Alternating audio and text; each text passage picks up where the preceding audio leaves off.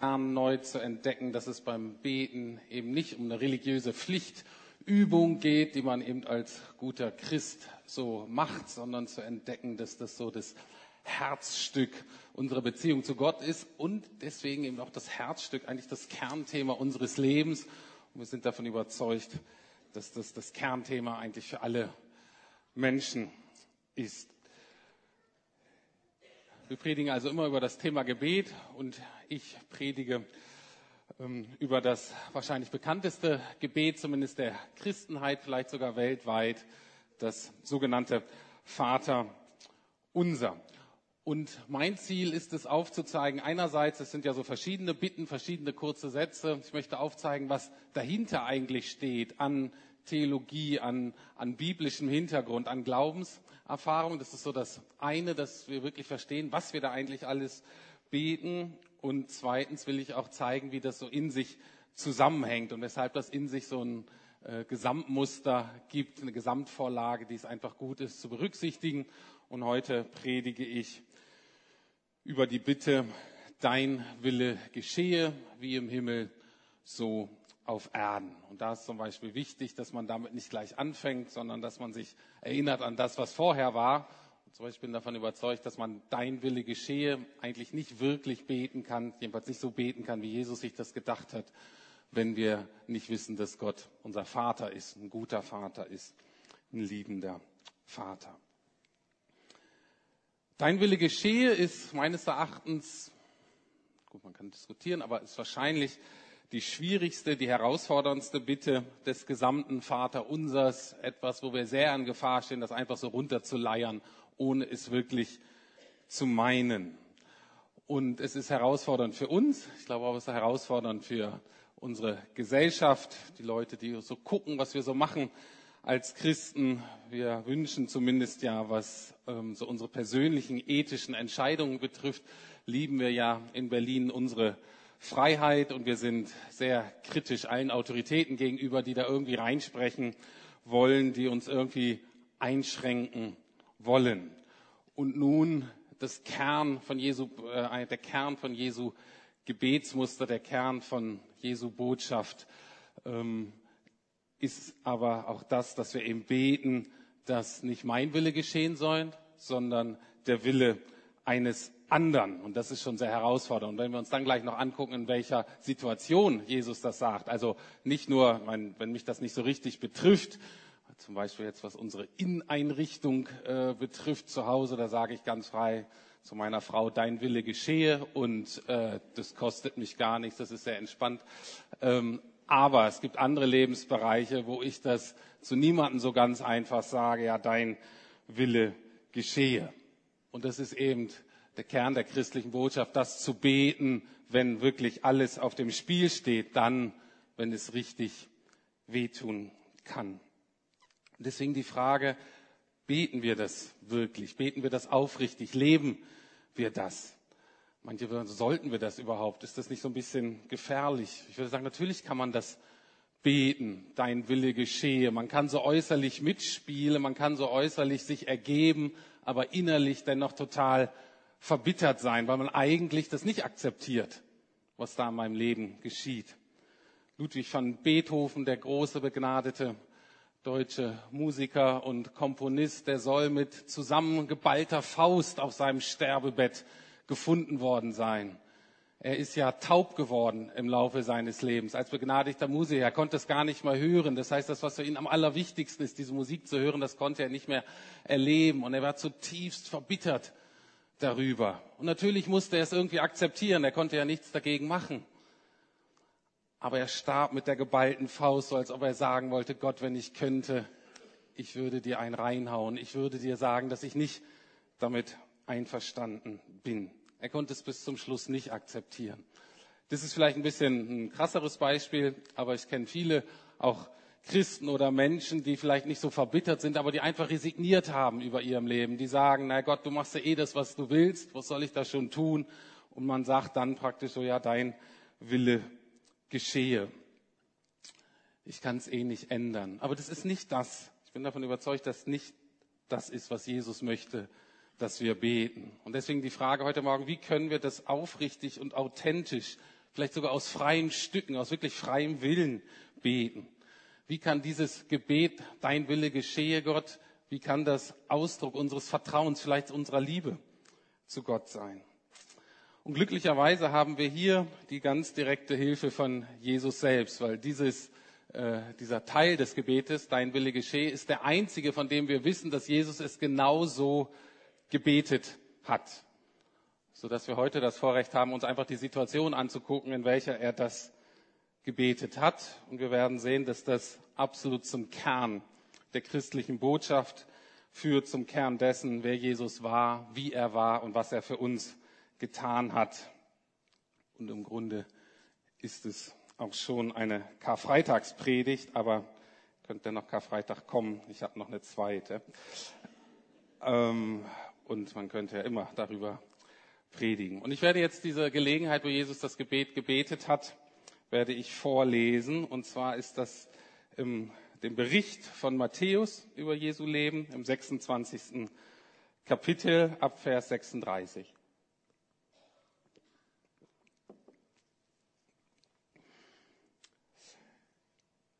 Dann nahm Jesus sie, das heißt, es sind seine Freunde oder seine Schüler, hier in diesem Bericht heißen sie Jünger. Ähm, also er nahm sie mit in einen Olivenhain mit dem Namen Gethsemane. Dort sagte er zu ihnen, bleibt hier sitzen, während ich ein Stück weiter gehe, um zu beten. Petrus und die beiden Söhne des Zebedeus, Jakobus und Johannes, nahm er mit. Er wurde zutiefst verzweifelt und schreckliche Angst fing plötzlich an, ihn zu quälen. Er sagte zu ihnen, meine Seele ist zu Tode betrübt, bleibt hier und wacht mit mir.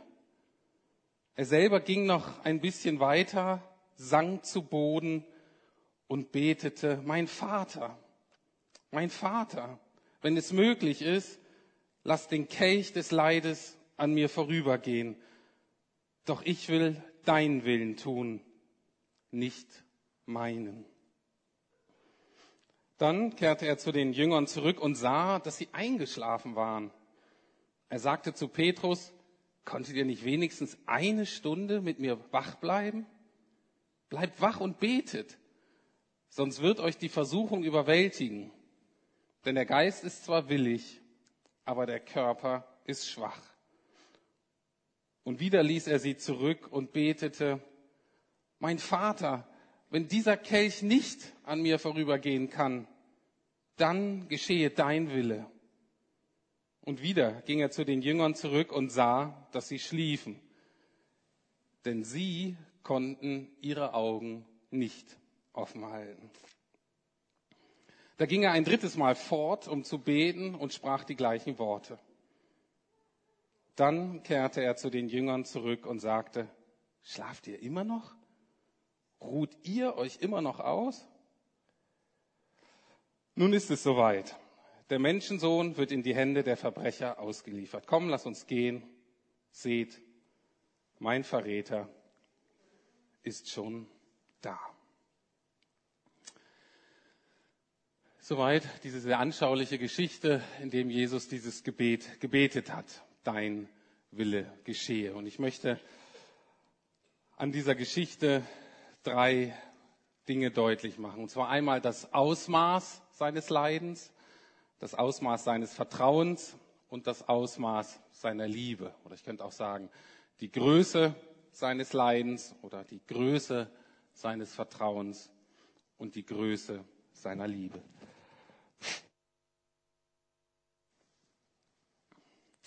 Schauen wir uns nochmal die ersten beiden Verse an, die ich vorgelesen habe. Jesus kam nun mit seinen Jüngern an eine Stelle am Ölberg, die Gethsemane genannt wird. Dort sagte er zu ihnen, setzt euch hier und wartet. Ich gehe noch ein Stück weiter, um zu beten. Petrus jedoch und die beiden Söhne des Zebedeus nahm er mit. Traurigkeit und Angst wollten ihn überwältigen und er sagte zu ihnen, meine Seele ist zu Tode betrübt. Wenn man es eben genauer übersetzt, heißt es, hat man so das Gefühl, er ging so in den Garten also mit seinen Freunden zusammen, wusste, dass er beten wollte, aber plötzlich fing er an, ängstlich und betrübt zu werden. Könnt auch übersetzen, völlig mutlos auf einmal. Traurigkeit und Angst wollten ihn plötzlich überwältigen. Also es war was, was vorher nicht da war in seinem Leben. Es trifft ihn völlig unvorbereitet. Ich könnte sagen, es sind so ganz plötzlich die Symptome einer schweren klinischen Depression. Äußerlich völlig handlungsunfähig, kraft- und antriebslos, innerlich aber bis zum Platzen unruhig und japanisch. Er weiß nicht, wohin mit sich selber. Und dann sagt er, meine Seele ist zu Tode betrübt. Das ist so wie, ich habe Angst, ich habe das Gefühl, ich sterbe hier gleich, ich falle hier tot um.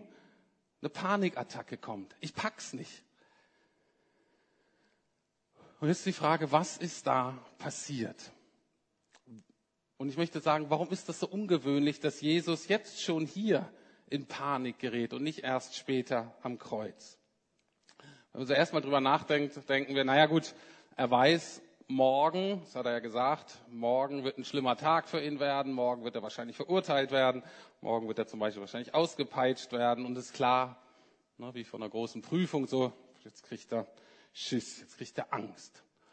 Aber wenn man genauer hinguckt, wird deutlich, dass es das nicht ist oder dass es das nicht sein kann.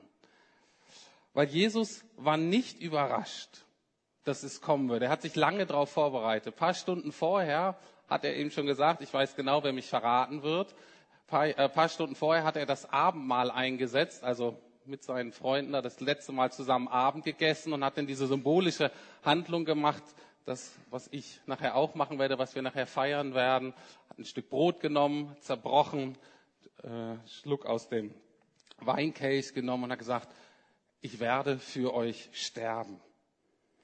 Also das war ihm vollkommen klar. Wenn wir nochmal drüber nachdenken, ist es auch ähm, so, dass es, wir einige Menschen kennen, die für Gott gestorben sind. Die nennen wir Märtyrer. Und viele von denen sind scheinbar ohne Furcht, fast fröhlich gestorben. Warum Jesus nicht? Warum ist Jesus hier so viel mutloser und vielleicht feiger, ängstlicher als diejenigen, die ihm dem nachfolgen? Zum Beispiel die beiden Märtyrer, die Reformatoren in England, Latimer und Ridley.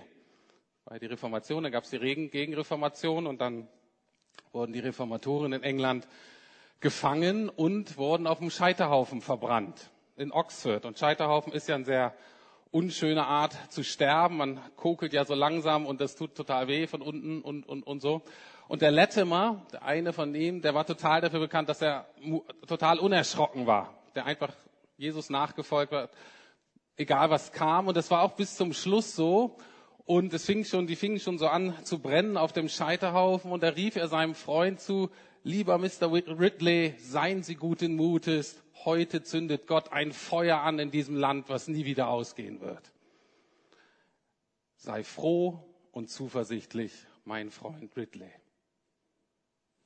So gab es einige Menschen, die für Jesus gestorben sind. Warum konnte Jesus nicht so für Gott sterben? Was war der Unterschied?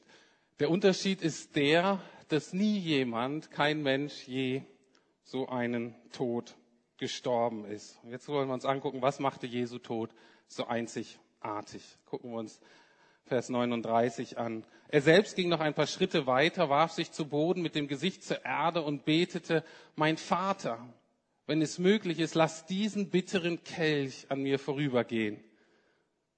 Aber nicht wie ich will, sondern wie du willst. In Lukas wird das beschrieben, dass er sich von seinen besten drei Freunden wie losreißen musste. Er, er, er brauchte sie in diesem Moment. Und er riss sich dennoch von ihm los, um beten zu gehen. Und er wirft sich auf den Boden. Und das geschieht ja dreimal, dass er sagt, Gott, ich will diesen Kelch, ich will diesen Becher eigentlich nicht trinken. Aber wenn es nicht anders geht, wenn es dein Wille ist, dann tue ich es doch. Also, der Unterschied zwischen dem Tod von Jesus und dem aller anderen Menschen oder auch andere, alle anderen Märtyrer ist genau dieser Becher oder dieser Kelch. Und wir müssen verstehen, was dieser Kelch bedeutet. Vielleicht eine erste Hinführung. Vielleicht kennen das manche von euch aus dem Altertum oder aus dem Mittelalter. Um, das war so eine ähm, Todesmethode oder so, da hat man eben Todesurteil verstreckt mit dem Giftbecher. Das war klar, ne? man kriegt den Kelch und man wusste, wenn man den Kelch trinkt, stirbt man, weil darin Gift war. Und das kennen wir auch schon im Alten Testament, sozusagen im vorderen Teil der Bibel. Und das Becher oder der Kelch ist ein Synonym oder steht für, für Gericht. Und zwar für schlimmes Gericht und Strafe über menschliches Gräueln, über menschliches Versagen, über menschliches Vergehen. Und von diesem Kelch spricht Jesus hier. Alle Zuhörer und alle, die das gelesen haben, wussten, ah, das meint er, weil die kannten diese Symbolik. Ich würde euch einmal eine Passage von vielen möglichen aus dem Alten Testament vorlesen, wo wir ähm, Bekanntschaft machen mit solch einem Kelch. In Jesaja 51, 17 folgendes steht, Wach auf, erhebe dich. Jerusalem, steh auf. Du hast den Kelch des Zorns aus der Hand des Herrn bekommen und daraus getrunken. Du hast den Taumelkelch bis auf den Grund geleert. Verwüstung und Zerstörung, Hunger und Krieg waren dein Los. Deine Kinder lagen ohnmächtig an allen Straßenecken. Sie wurden vom Zorn des Herrn und von der Zurechtweisung deines Gottes überwältigt. Darum höre doch auf dieses, du Elende, du wie vom Wein benommene. Und das ist genau das Bild. Wenn man von diesem Gericht, von diesem ähm, Gift aus diesem Becher trinkt, dann fängt man an zu taumeln, wie wenn man betrunken ist. Und genau das passiert mit Jesus in diesem Garten. Sein fester Schritt wird plötzlich unsicher. Jesus fängt schon vor dem Kreuz an zu wanken und zu taumeln. Aber er geht den Weg dennoch weiter. Und das zeigt sowohl einerseits das Ausla äh, Ausmaß seines Leidens, aber es zeigt auch das Ausmaß seines Vertrauens Gott gegenüber. Was ist da passiert? Jesus wollte in den Garten gehen, um zu beten. Er wollte Trost und Kraft bei Gott finden. Er wusste ja, was kommt am nächsten Tag. Er wusste, dass er Unterstützung braucht. Er wusste, dass er Trost braucht. Er wusste, dass, dass er brauchte, das, was er vorher in seinem Leben schon zehntausendmal, jeden Tag immer erlebt hat. Die Gegenwart Gottes und Trost und Hilfe. Und er geht in den Garten, will beten, nur um zu merken, dass Gott angefangen hat, sich zurückzuziehen. Er wollte den Trost des Himmels. Und plötzlich begegnete er der Verzweiflung der Hölle.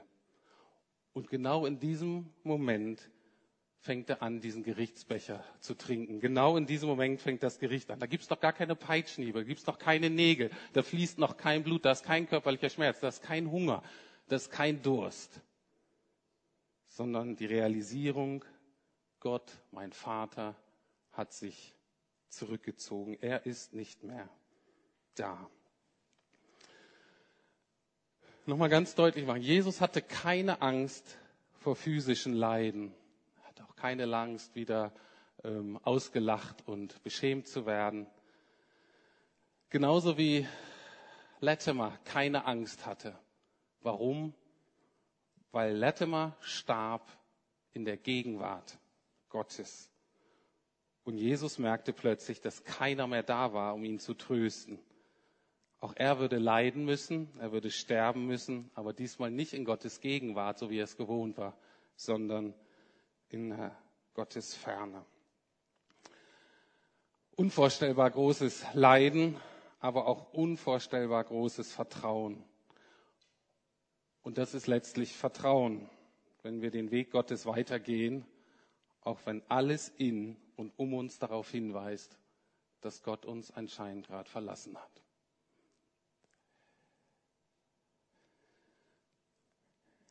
Ich mache jetzt bewusst eine kurze Pause, um vielleicht ein paar von euch wieder mit ins Boot zu kriegen, die denken, das ist mir hier jetzt zu krass. Kann Gott das wirklich zulassen? geht Gott so mit uns um. Mit seinem Sohn, aber wenn er mit dem so umgeht, dann ja vielleicht auch mit, äh, mit uns. Und die Frage, die dahinter steht, glauben wir an einen Gott, des Zornes und der Strafe. Wir glauben doch einen Gott der Liebe oder einen liebenden Gott. Wie passt das zusammen? Und die Frage kannst, also kann man theologisch natürlich gut beantworten, aber die kann letztlich jeder nur selber beantworten. Und die Frage heute Morgen, die ich dir, die ich Ihnen stellen möchte, lautet folgendermaßen. Überleg mal kurz, was hat es Gott gekostet, dich zu lieben? Was hat es Gott gekostet, dich und natürlich auch mich zu lieben? Ich höre relativ oft und manchmal sogar in dieser Gemeinde, die sagen, es hat Gott eigentlich gar nichts gekostet. Gott ist Liebe.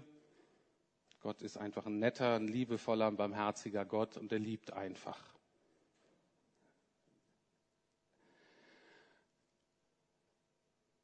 Das ist keine wirkliche Liebe, wenn es um Beziehungen geht, sondern es ist Romantik. Das sind schöne Gefühle, die die Realität ausblenden.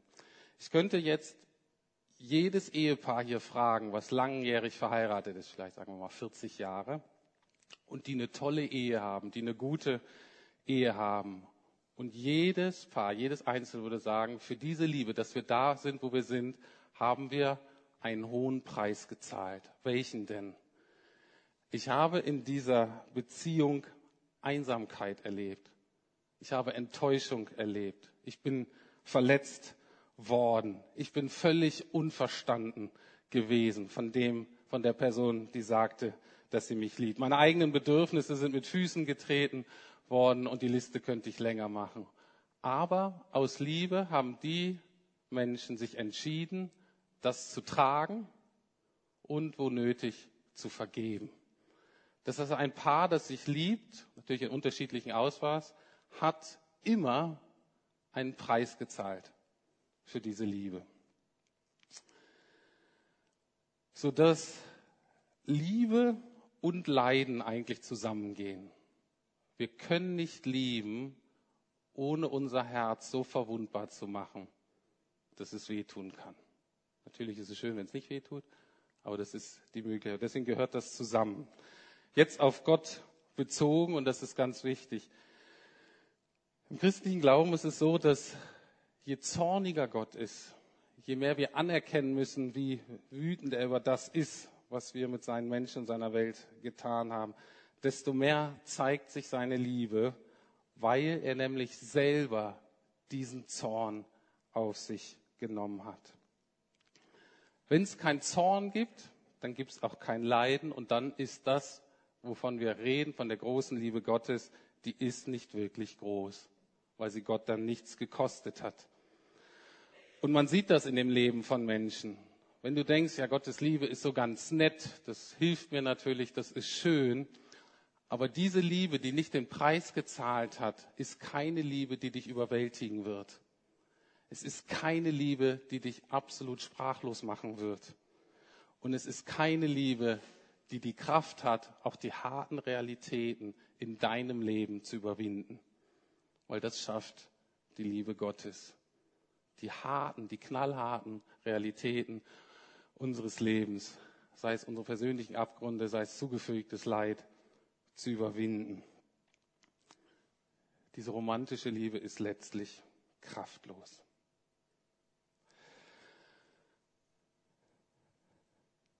Bleiben wir ein bisschen bei dem Thema von Gottes Liebe und fragen uns aber mal, warum schon jetzt? Warum nicht erst am Kreuz? Warum musste Jesus jetzt schon anfangen zu leiden? Warum hat Gott ihm jetzt schon einen Vorgeschmack gegeben? Und daran wird Jesu Liebe zu uns wirklich ganz besonders deutlich. So, ich habe diesen Punkt selber vorher nicht so gesehen. Ich jetzt ähm, äh, von Tim Keller habe ich den gelernt und der wiederum hat ihn von Jonathan Edwards gelernt, einen sehr bekannten amerikanischen Philosophen und Theologen aus dem 18. Jahrhundert. Und die erklären das folgendermaßen. Warum schon jetzt im Garten? Die Situation war ja die, Jesus war allein und es war dunkel, die Jünger schlafen. Es gibt da keine Wachen, gibt da keine Römer und so weiter und ist allein. Und jetzt weiß Jesus, was ihn wirklich erwartet. Bis dahin hat er gesagt, ja, ja, ich mache deinen Willen und so, aber er wusste ja nicht genau, was aus ihm vorkommt. Gott hat ihm jetzt schon gezeigt, das wird auf dich zukommen. Und er ist allein und er ist im Dunkeln. Und was hätte er jetzt machen können? Er hätte unbemerkt fliehen können. Er hätte wirklich sagen können, das ist mir zu groß. Und er weiß jetzt, was ihn erwartet. Er könnte sich drum drücken und er entscheidet sich dennoch, diesen Weg weiterzugehen. Wenn er es erst am Kreuz gemerkt hatte, dass er verlassen worden wäre, dann hätte er es natürlich auch ertragen müssen, er hätte auch das getan, was er hätte tun sollen, klar. Aber es wäre nicht seine vollkommen letzte freie Entscheidung gewesen, zu sagen, ich mache das, weil ich diese Menschen liebe, weil dies die einzige Rettung für sie ist. In einem anderen Bericht über Jesus sagt er einmal, steht in Johannes 10, Vers 18, niemand nimmt mir mein Leben weg, ich gebe es freiwillig her. Und hier im Garten sehen wir diese Freiwilligkeit. Jonathan Edwards benutzt folgendes Bild. Er sagt, es war, ähm, Jesus wusste, dass er in so einen Hochofen äh, rein musste und da ähm, ins Feuer musste. Das wusste er vorher. Und es ist so im Garten so, als wenn Jesus, äh, Gott ihm so die Tür öffnet und er jetzt wirklich in dieses Feuer guckt und vorher hat er immer gedacht, klar, ich muss da rein ins Feuer, aber Gott wird irgendwie bei mir sein. Gott wird mir irgendwie trösten. Vielleicht hat er so gedacht, wie die, an die Geschichte von Daniel im Alten Testament, dass der Engel waren, vielleicht, dass er dann gar nicht verbrennt. Und diesmal im Garten erkannte er, er guckt ins Feuer und weiß, ich werde da allein reinsteigen und ich werde da langsam, elendig verkohlen, ohne Trost und Hilfe von Gott. Und er gehorcht dennoch. Und er sagt dennoch, dreimal hatte er die Gelegenheit, er sagt dennoch, dein Wille geschehe. Und er tut es für uns, weil er uns so liebt. Und jetzt ganz wichtig, wer sind denn wir? Was sind denn seine Freunde, für die er das tut? Was machen die denn in dem Moment? Das sind genau die, die pennen, die schlafen. Zwei Stunden vorher hat, hat Petrus noch gesagt, könnt ihr nachlesen, ich bleib bei dir. Ich werde dich nicht verlassen. Und Jesus merkt zum ersten Mal, der Vater zieht sich zurück. Wenn er jemals menschliche Gemeinschaft, die Freundschaft gebraucht hätte, dann dann. Und was machen seine drei allerbesten Freunde? Die schlafen. Die können die Augen einfach nicht offen halten. Und er sagt, für die, für die mache ich das? Genau, für die macht er das. Und das nennen wir Gnade, nämlich das ist Liebe, die wir nicht verdient haben. Das haben die Freunde, das haben die Jünger nicht verdient, das haben wir nicht verdient. Es ist unverdiente, es ist bedingungslose Liebe. Etwas theologischer ausgedrückt. Jesus wird von Gott verlassen, damit Gott sich uns zuwenden kann. Oder Jesus erlebt die Gottesferne, die wir verdient haben, damit wir die Gegenwart Gottes erfahren können, die ihm eigentlich in dieser Situation zustehen würde. Ich komme zum Schluss. Das alles steht hinter dieser kurzen Bitte, die wir so oft schon gebetet haben. Vater, dein Wille geschehe. Und wir müssen wirklich auf Jesus schauen, auf diese Geschichte, auf Jesu ganzes Leben, damit wir wirklich lernen können, die Kraft, den Geist, die Motivation kriegen können, damit wir das wirklich beten und wirklich leben können. Sonst bin ich davon überzeugt, ist das völlig unmöglich.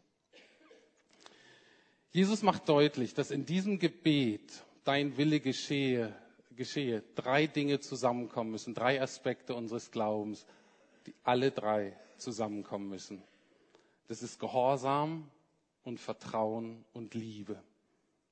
Nimm nur einen davon weg und du kannst dieses Gebet nicht beten. Nimm nur einen Aspekt davon weg und du kannst gar nichts von diesem Gebet so beten, wie Jesus das eigentlich gelehrt hat. Nimm nur einen von diesen drei Dingern weg und es ist keine Nachfolge Jesu Christi. Diese drei Dinge müssen vorhanden sein.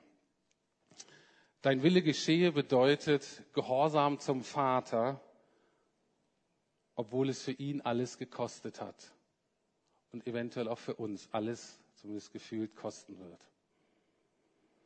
Dein Wille geschehe bedeutet Liebe zu uns, obwohl wir es wirklich nicht verdient haben. Unverdiente, bedingungslose Liebe. Und dein Wille geschehe bedeutet Vertrauen zum Vater, auch in den Situationen, in denen zumindest gefühlt alles dafür spricht, dass dieser Vater ihn und auch uns verlassen hat. Jetzt die Frage, wie können wir, wie könnt ihr auf so eine Predigt reagieren? Das passt ganz gut, indem ihr dankbar am Abendmahl teilnehmt. Es war Gottes Wille und ich finde das immer erstaunlich mit dem Abendmahl und Taufe. Es war wirklich Gottes Wille, dass er diese beiden Dinge etabliert in seiner Kirche. Das machen ja alle Christen seit Beginn. Und es war Gottes Wille, dass wir das Abendmahl feiern. Und zwar ersten, um uns selber immer wieder dran zu erinnern, was er für uns getan hat. Aber zweitens aber nicht nur so dran zu erinnern, sondern auch dankbar in uns aufzunehmen, sinnlich erfahren zu können. Jesus hat das aus Liebe zu mir getan, um mich mit dem Vater zu versöhnen. Und wenn du weißt, dass du durch deine Sünden von Gott getrennt warst, in dieser Gottesferne, die Jesus da erlebt hat, und wenn du weißt, dass Jesus diesen hohen Preis für dich zahlen musste, um dich lieben zu können, dann bist du ganz herzlich eingeladen, an diesem Abendmahl teilzunehmen.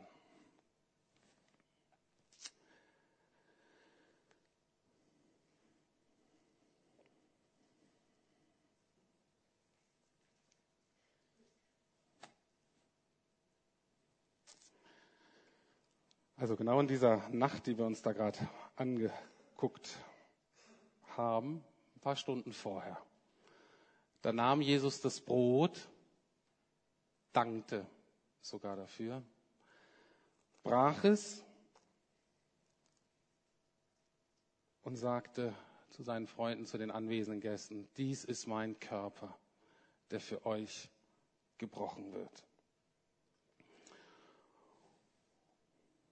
Und danach nahm er den Kelch, den Becher mit Wein, dankte, trank daraus und sagte, dies ist mein Blut, dies symbolisiert mein Blut, das ich vergießen werde für euch und aus unserer Sicht jetzt, dass ich vergossen habe für euch zur Etablierung des neuen Bundes, um die Versöhnung mit Gott möglich zu machen.